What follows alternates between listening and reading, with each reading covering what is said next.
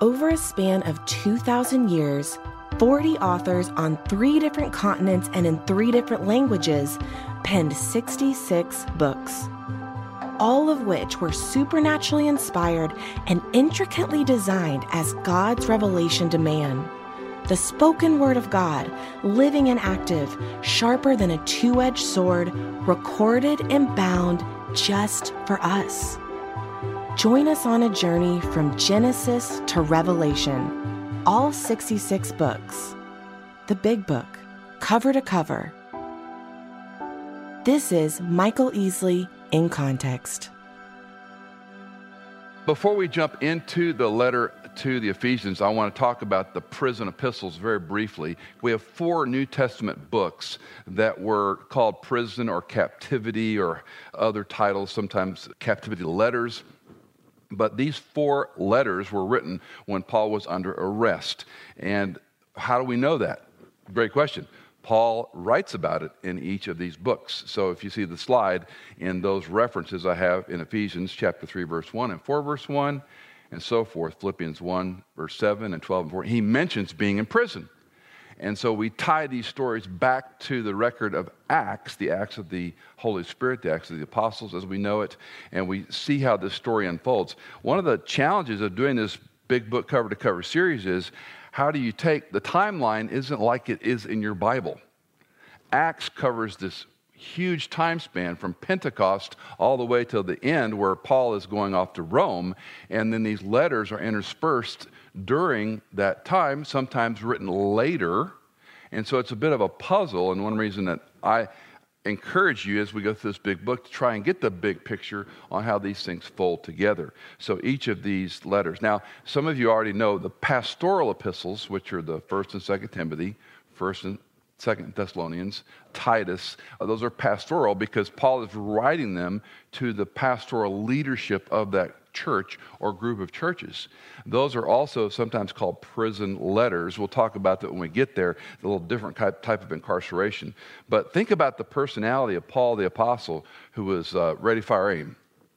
He was tenacious. When he was persecuting Christians before he came to Christ and afterwards, the guy is indomitable. He's traveling. He's taking these journeys that are so arduous compared. We complain about a long TSA line. He spends months at sea going to one port.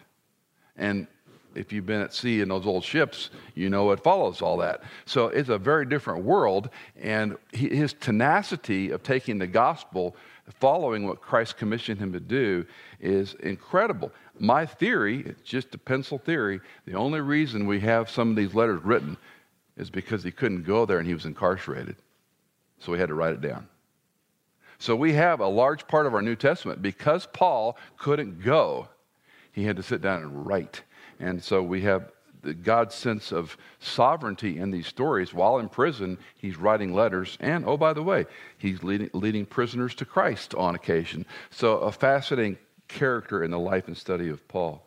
Um, the prison letters in it, the prison captivity in Acts 24 we have a two year period before he goes to Rome. And we talked about that briefly in our survey of Acts. And it's probably these came when he was in Caesarea. When you go to Israel, because as you know, it is God's will for you to go to Israel. Uh, typically, the first stop we make after we get you situated our first night is Caesarea. And if you look at the map of Israel, the Mediterranean Sea over here, this little tiny piece of land, no bigger than Connecticut, and there's a Caesarea Maritima on the Mediterranean Sea, and there's a Caesarea Philippi in the north, a different Caesarea. But these were probably when he's there. And this is uh, one of my favorite places. We go to this um, amphitheater and we open our tour, and I read this section in Acts 28 about him preaching the gospel. And from there, he's going to go to Rome. So, more than likely, this is where they were written. We can't prove it, but they're, they're written over that two year period, and then they're, they're shared by hand, carry uh, to these different churches. Let's talk a little bit about how you put your arm around Ephesians because it's a different letter in a lot of ways. Some of the scholars that I respect, F.F. F. Bruce, anything he's written, I think, is on my shelf or on my computer. He says uh, it is the quintessence that's a word we don't use a lot. That means the most perfect embodiment of something or something that's been distilled down to the essence. The quintessence uh, of Paulinism. This is, this is Paul. Uh, C.H. Dodd, in his commentary, says the crown of Paulinism. And Hendriksen, a little bit more wordy, says uh, Ephesians has been called the divinest composition of man, the distilled essence of the Christian religion, the most authoritative and consummate compendium of the Christian faith, full to the brim with thoughts and doctrines sublime and momentous. And so these scholars who write these large commentaries, this is their opening salvo about what this little letter is about. Six chapters the way we break it out. Um, and yet there's so much in this book, it's amazing. It's hard to pick a theme for the book of Ephesians. And if, if you read commentators and scholars that know a lot more than me, they have a hard time and they acknowledge it. It's hard to say there's one theme. When we read Romans, it's about the righteousness of God. When we read the Gospels, we know it's about the, He came to serve. We know it's about the kingdom. It's hard to put your hand around this short little book and say that one sentence. So let me give you sort of a sketch of interest. Uh, again, there's no correction in this letter. First and Second Corinthians, he's, he's telling them what they're doing wrong and how they're off the rails. In Galatians, you got another gospel, you're fools. And not so in the book of Ephesians. And so when you sew together some of the overviews and try to put your hand around them, it's really hard to say the book is about X. Um, the, the, the scope of Christology in chapter 1 is mind blowing. The pronoun for God, the divine pronoun, he, him, the word Christ or God is in every verse, sometimes more than once, except two times. In one chapter, in 23 verses. How do you write every sentence the way we would count sentence? Talking about God, Christ, the Father, the Spirit, and so he leads with this overstatement of Christology. You can't really overstate it. Um, we also, and we're going to look at this in a moment, the immeasurable blessings that the believer receives. Paul speaks about this here in an interesting way. The impact it had on him personally, which in 2 Corinthians we get some of that, but we don't always hear about what's going on in Paul's life, and we do in this little book to the Ephesians. Its brevity, however, lacks no depth which shows to go the old Churchillian statement about you know, how long does it prepare him, take him to prepare a talk. And the algorithm was the shorter his talk, the more time it took him. And so was going to speak for 10 minutes, it took him you know, hundreds of hours compared to for an hour. And what we see here in Ephesus and Ephesians is this brief but deep book. The scope of theological terms is remarkable and something I want to make a, just a side, side quick comment about. Um, we're into exposition here at Stonebridge. The, the guest men that we have teach here are, I'm, I'm committed, they've got to be theologically grounded. Um, because the problem with so many churches today has been a void and a vacation from theology and experience and observations and all that are fine to talk about, but if it's not rooted and grounded in theology, you're going to get off. You're going to get off in the weeds, and that's precisely what happens to these churches that we'll read about.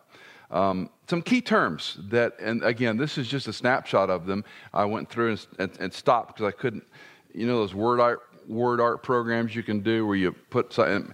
I, I couldn't fit all. It was like it's just noise, so I could. I had to stop. So I just did them in a list.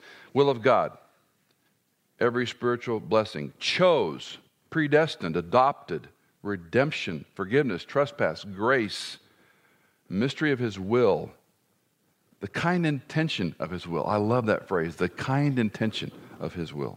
Inheritance, the message of truth or the gospel of your salvation. Believe, sealed, pledge, the spirit of wisdom, enlightened, the hope of his calling, workmanship. We'll talk about this in some length um, separated, excluded, brought near, strangers, aliens, fellow citizens, on and on it goes.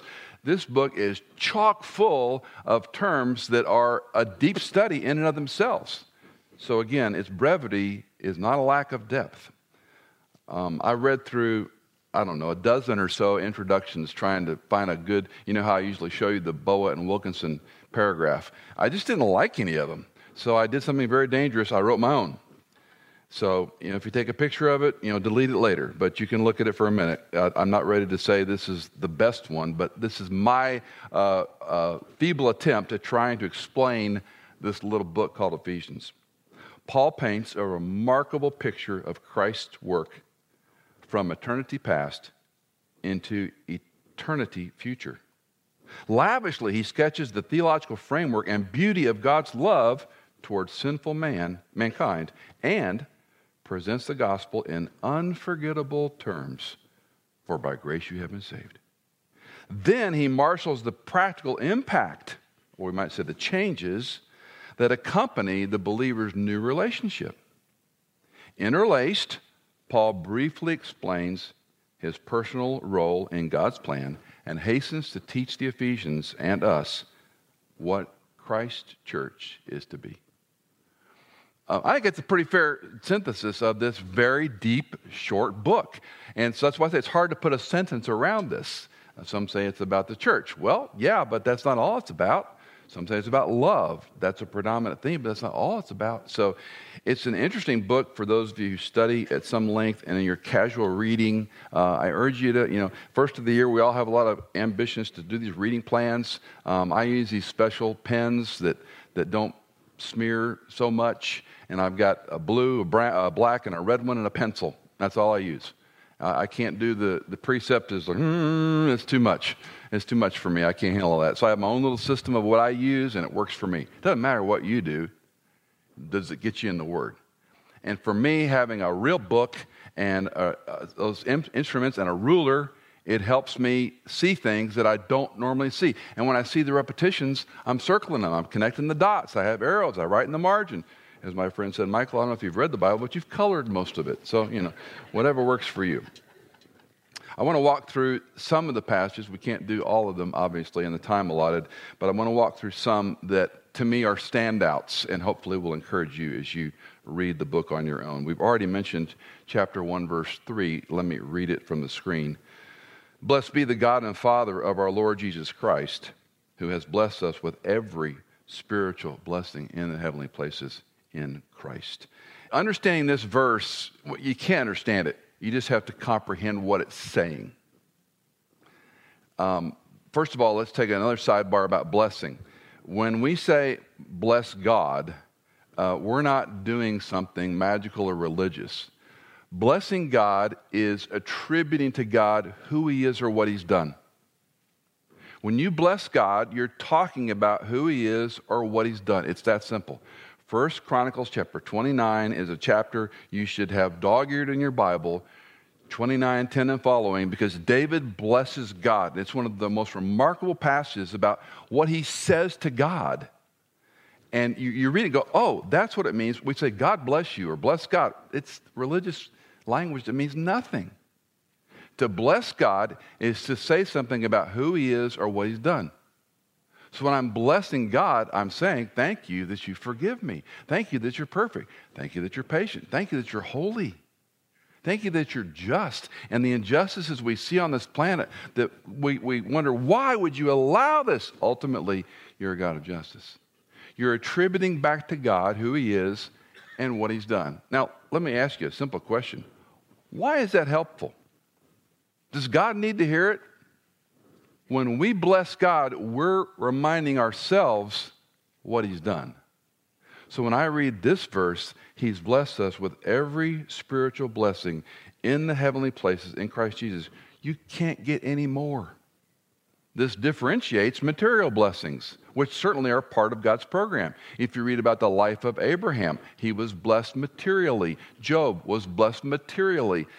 I think it's a fair assessment when you and I have a job, when we make money, when we, we prosper, to say, God has blessed me.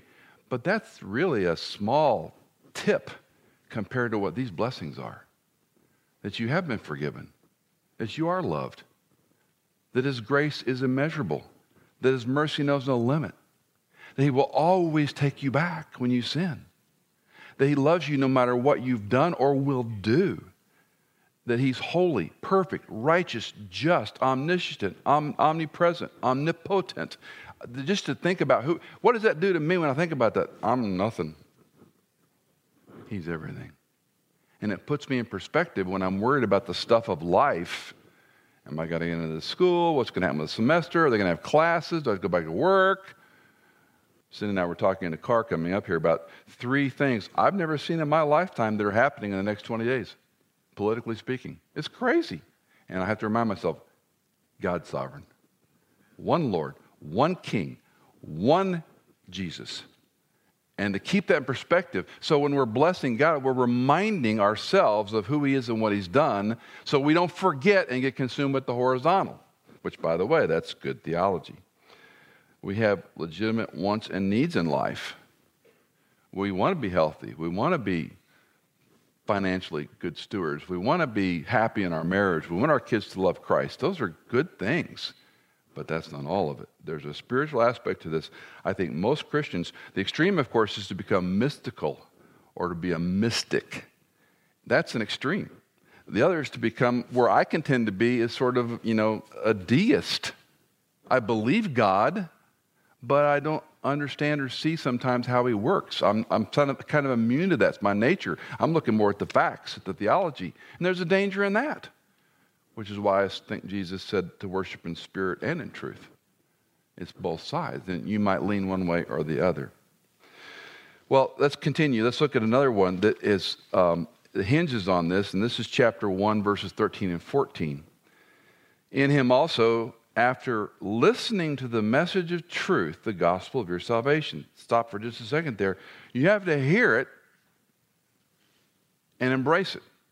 So, after you've heard this gospel that he lived, that he died, that he was buried, three days later, he overcame the grave and was resurrected. He then spent time on the earth and eventually he was ascended into heaven. That gospel, you've heard the message of truth having believed, he says, you were sealed in him with the Holy Spirit of promise, who is given as a pledge of our inheritance, with a view to the redemption of God's own possession to the praise of his glory. Now, for those of you uh, Bible nerds, you just heard a Trinitarian explanation of the gospel. The God, the sovereign, elected, that Jesus Christ was the one who redeemed, and the Holy Spirit sealed. Don't miss it. This is not, oh, by the way, Paul is very deliberate about what he's saying here. It was God the Father who chose, who elected, we'll talk about that in a moment. It was Christ who redeemed you. He died in your place on your behalf instead of you. But the Holy Spirit is the one that seals you. And as I've argued many times over the decades, without a Trinitarian Godhead, there is no salvation. It takes a Trinitarian doctrine to understand how we are saved. So this Jesus has done the redemption work. The Holy Spirit seals it. Now, you all probably have heard the stories about this word sealed. It's one of my favorite Greek words, sphragidzo. Just sounds fun to say, sphragidzo. Uh, that this seal is authenticity. This seal is identification. It's only used three times in the New Testament, here and twice in Second Corinthians, and it always means the same thing. When you travel today, I mean, we used to, pre 9 11, we walked on a plane. You went down the uh, jetway with your husband or wife and kissed them goodbye and patted them on the head. After 9 11, we have this screening process. Now you've got to be, you know, have your temperature, and uh, I assume very shortly we're going to have to prove we had the vaccine or one of the vaccines. So things are changing. Imagine if you had a, a, a platinum passport that you could walk through an airport with a carry on with anything you want in it, bypass the lines, bypass TSA, bypass the flight attendant, and go sit in any first class seat you want on any plane in the world and not pay a dime. That's the seal of redemption. That you, you, can, you have access because it's authenticated by God. Your salvation is secure. He chose you, Christ redeemed you, Holy Spirit, we might say, proves it. Holy Spirit authenticates it. Holy Spirit puts a seal on it that no one can take away. It's a remarkable, remarkable concept that we are sealed. Ephesians 2, verse 1, is a, a, verse I've heard sermons preached on this one verse, and you were dead in your trespasses and sins. I won't ask for a show of hands, but I am astonished the number of Walking Dead fans. Uh, how many, um, what, what, it's, like, it's like a Law and Order, like 10 iterations of it now. I have no idea. I think Cindy and I watched like one or two and went, what?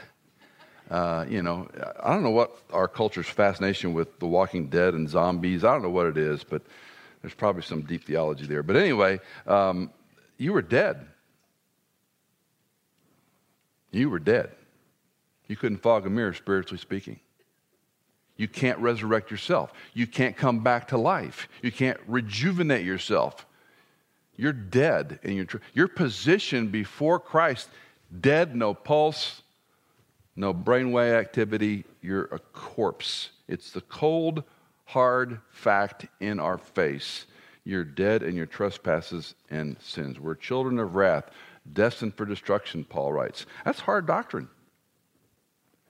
As I showed you a couple weeks ago, in Adam's fall, we did all. All of us are depraved. All of us deserve to go to hell in a handbasket. And there are none righteous, no, not one. But the good news of the gospel is you respond by faith.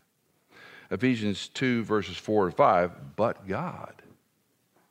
I remember hearing a sermon by R.C. Sproul years ago that was about this verse, but God. He must have said, but God 55 times in that sermon. And he always preached for an hour, godly man. But God. You're dead, but God. Being rich in mercy because of his great love with which he loved us, even when we were dead in our transgressions, made us alive together with Christ. By grace you've been saved. You're dead. You can't do anything for yourself but God. And that's worth a sermon R.C. Sproul. I mean, it's, it's to understand this idea. When uh, a friend of ours, uh, the woman who taught Cindy her business uh, about real estate, when I was, um, I don't know, I graduated or something or whatever, she got a pen for me, and it was engraved, "But God." Dot dot dot. But God, being rich in mercy. Did you notice the other part? And because of His great love. What's the most familiar verse in the Bible? For God so loved the world, motivated by love. We're all born dead in sin, but God's rich in mercy. Verses 8 to 10, and we know these verses perhaps too well. For by grace you have been saved through faith, and that not of yourselves. It is the gift of God, not as a result of works, that no one can boast arguably, I would say it's maybe the or one of the most remarkable sentences in the world. Certainly, John 3:16 would rate up there, right? Many verses in the Bible. I always hesitate to say this is the most important. This is the best. I like the overuse of superlatives, but this is a pretty potent sentence. By grace you've been saved through faith, and that not of yourselves. Now, what is interesting here, and this, this is worthy of really about a four part series, but to understand verse 7 through 10 is so important in Paul's logic, his theology, his theological approach to explaining salvation. In verse 7, he talks about the surpassing riches of his grace. He's got more than you can measure. The bank is overflowing with not only blessings you get, it's overflowing with grace. He's got more grace than we could use, we might say it that way the surpassing riches of his grace, how can he save? Because he loves. God can do this by grace, he can save us because we can't be good enough to get to God. Um, when, when, when we're young, I don't know if this is true of all of us, but when we're young, we've got this right and wrong thing in our head, don't we? When you're kids, you know this. I mean, if you've raised children when they're two and they're looking at you about to do something that they know they're not supposed to do. And that's all part of the learning, right? And it's, it's fun to watch when you're a grandparent. When you're a parent, you're freaking out about it, you know? But they're trying to decide am I going to follow my parents' conscience or my want?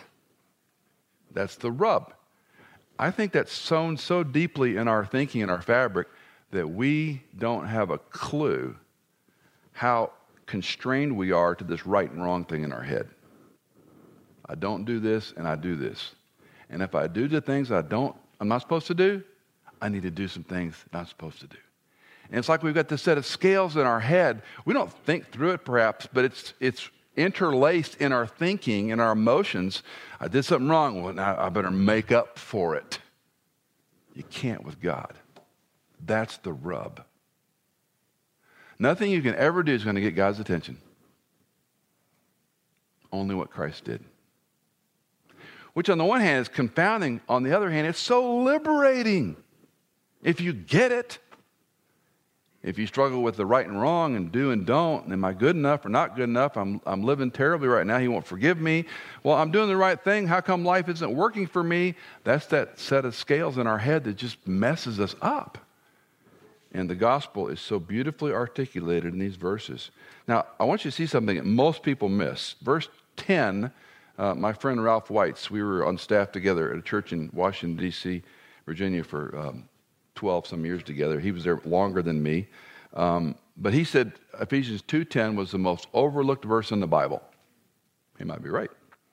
For we are his workmanship, created in Christ Jesus for good works, which God prepared beforehand so that we would walk in them. Now, you got to tie these verses together. If we look at verses 8 and 9, not a result of works his surpassing riches are overwhelming, and you can't do any work to get his attention. Now look at verse 10. Or his workmanship. Paul's sewing an argument together here saying nothing you can do is going to be good enough to get any traction with God, but the work you need to do, he did. And you're the workmanship. This word is a beautiful word. It's used of a masterpiece. It's used of, we might think of the, um, I came across something someone sent me years ago. It was a, a 4K um, 360 camera of the Sistine Chapel. You can zoom in and see the tile in the floor, or you can see, you know, God and Adam's fingers coming that close together in 4K resolution. It's an amazing sight. You can look at every feature in that chapel with the quality. That's a masterpiece. Whether you agree with the theology behind it or not, it's a masterpiece. Um, there are certain pieces of art or homes or uh, a song. Would we, would we debate Amazing Grace as a masterpiece? Would we debate the Handel's Messiah as a masterpiece? There are some things that are just otherworldly. Uh, Paul is saying that you are his workmanship. Your works don't get any traction with God, but His works make you into something otherworldly. We are His workmanship created in Christ Jesus for good works. You're supposed to do something with what He's done. And this is where it gets very interesting. Um, the problem we all have with this aspect of the salvation, the way Paul explains it, and depending on uh, theology terms, we talk about Arminianism and we talk about the Reformation, and that's part of it, and there's also kind of tentacles. But it comes down to this what do you have to do to get saved? That's the bottom line question. What do you have to do to be saved? And the Protestant Reformation and what we would call reformers and Calvinists and what I call biblicists would say, you believe. You put your faith in, you put your trust in. You believe in Him to do for you what you can never do for yourself. Those who would fall into an Arminian or sometimes called Wesleyan, maybe unfairly, would say, yeah, but you got to work too. You got to do your part. One of my very close family members, with a rosary clenched in hand, many years ago said to me, I know Jesus died for my sins, but I must do my part to atone for them. You're missing the whole point of the gospel.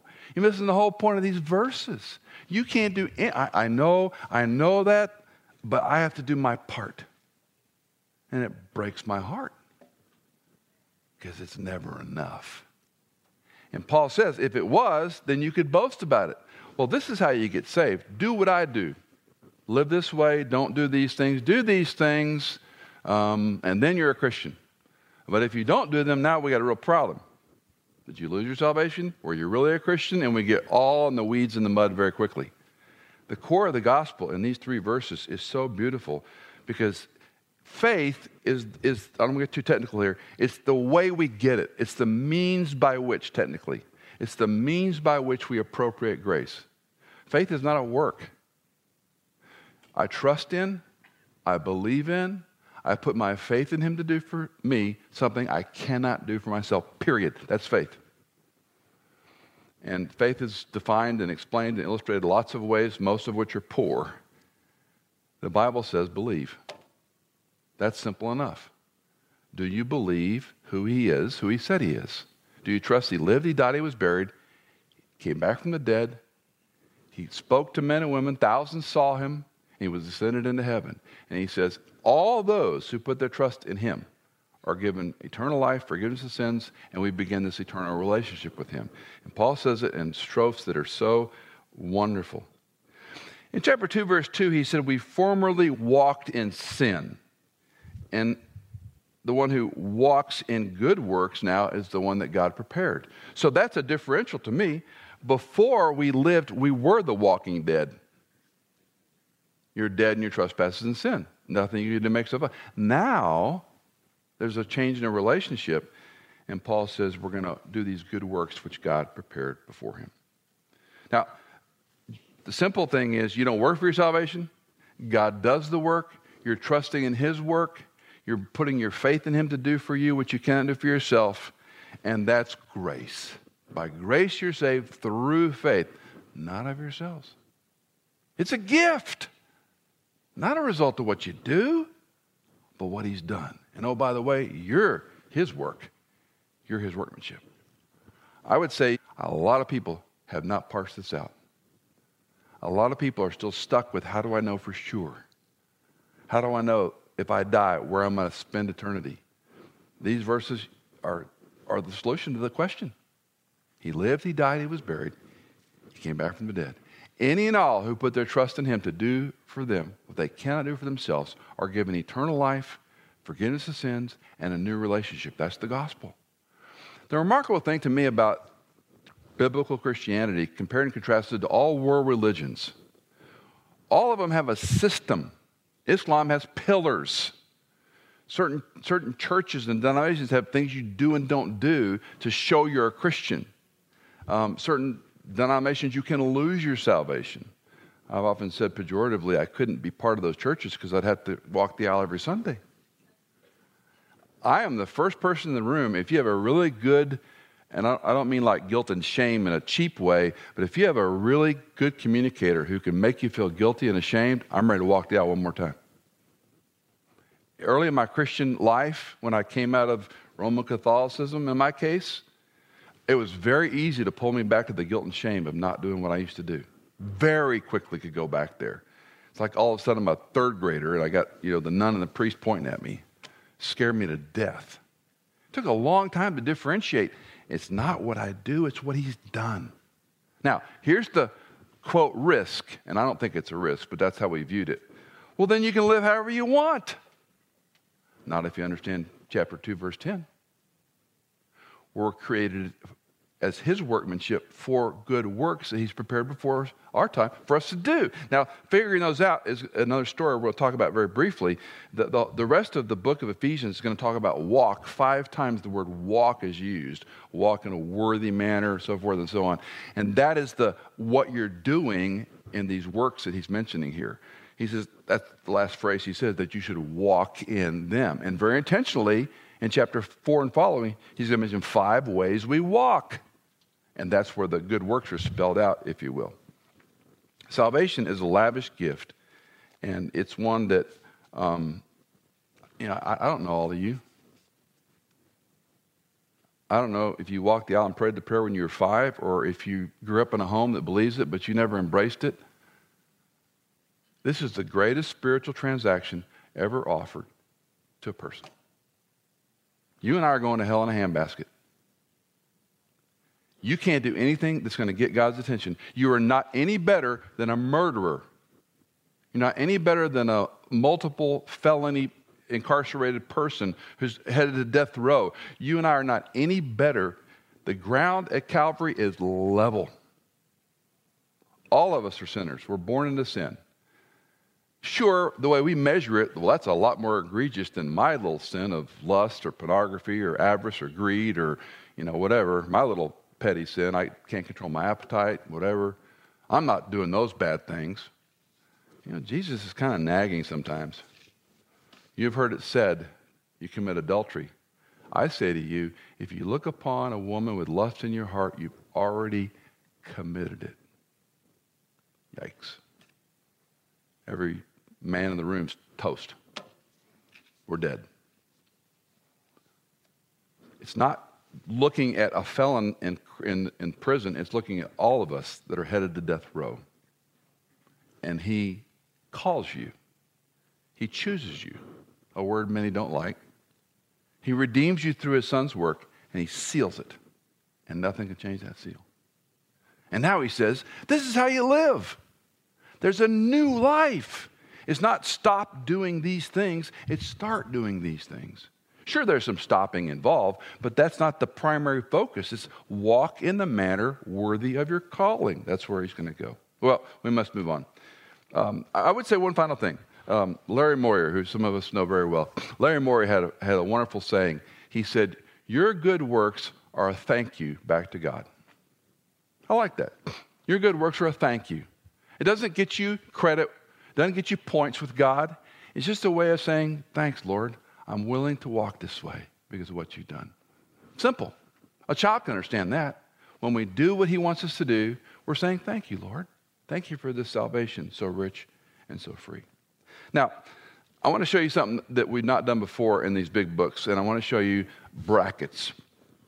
Two passages, Acts and Revelation, because they're so interesting with this church at Ephesus. And the first one is in Acts chapter 20, beginning at verse 28. And the backstory here is Paul is in Miletus, and he's talking to the Ephesian elders. He's going to leave them. And if you remember the story, they're crying at the beach. They don't want him to go. And he's going to go on these journeys. And what Paul says in Luke's record of Acts 20, just part of it be on guard for yourselves and for all the flock among which the Holy Spirit has made you overseers to shepherd the church of God, which he purchased with his own blood. I know that after my departure, savage wolves will come in among you, not sparing the flock. And from among your own selves, men will arise speaking perverse things to draw away the disciples after them. As he leaves, he goes, You, you overseers that we put in place, your job episkopos, oversee, shepherd, poiemon, walk with these people to keep them on the straight and narrow. Because did you notice what the way Paul says it? After my departure, wolves will come in among you and from among your own selves. I tell you, every church I've been in, there's always been some agitator.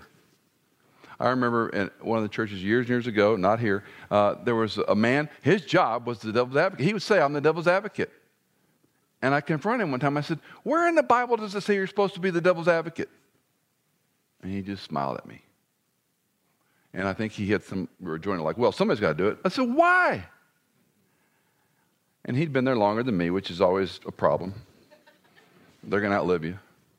And I said, If you're so upset about all these things, why do you come here? If your job is to come in and point everything wrong, and now, I wouldn't say he particularly was one of these people, but what I'm saying is I've seen it at every level. Those within can be agitators and they can be factious and divisive. Paul talks about dealing with factious and divisive people in the church. And here he's saying, this is before he's writing this letter, okay? Acts 2, Acts 20. Now, let's fast forward. What did he tell him? Guard the church, watch out for false teaching. Fair enough?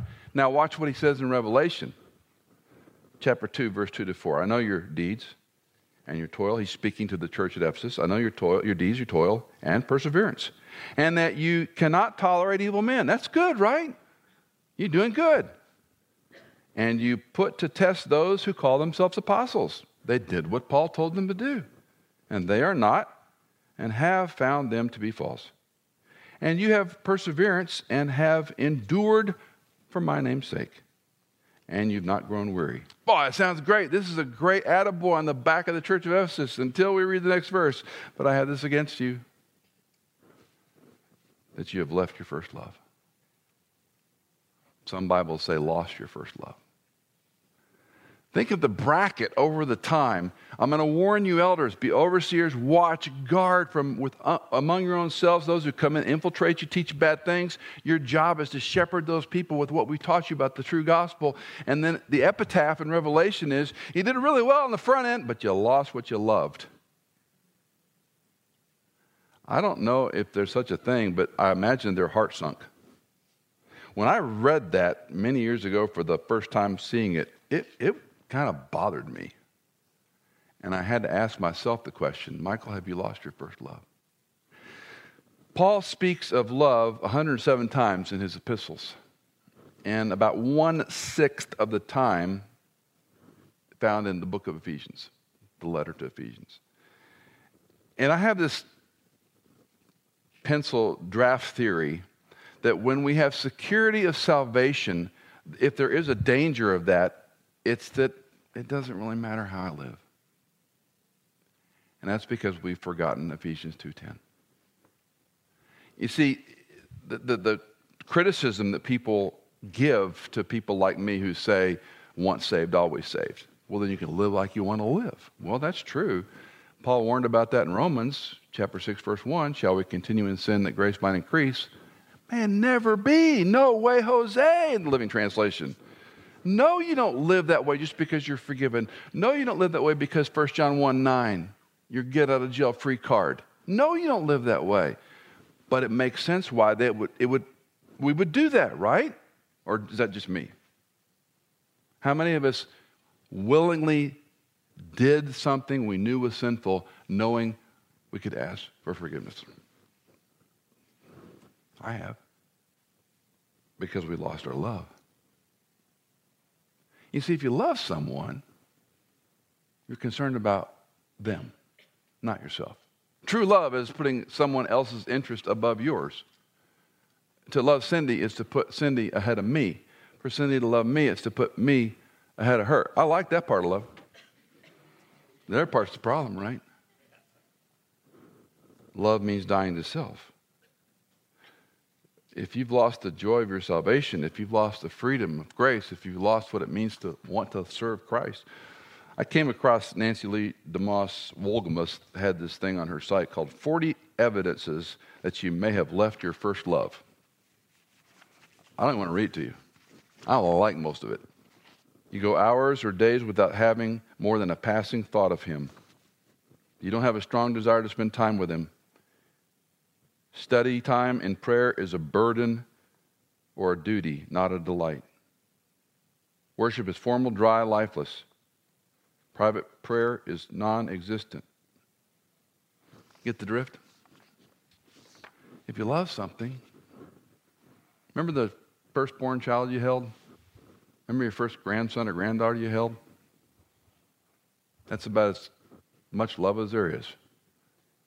Your firstborn baby is just firstborn, it's just what it is. Nothing like it. It's the first child ever born. And your first grandson or daughter is the first child ever born, right?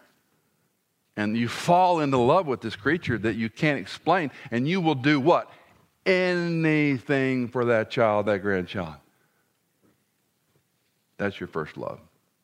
Now, do we sustain that? Of course not. We can't. We're humans. We're sinful. We're selfish. We, we know too much. But I just want to leave you with a question do you love God? He loves you. Do you love Him? And I'm not saying you can measure it by a list like this. I'm not saying you should measure it by the way I would, quote, measure it. It's a terrible thing to even ask. But you're smart, men and women. Do you love Him? And would anybody know it? That's the book of Ephesians.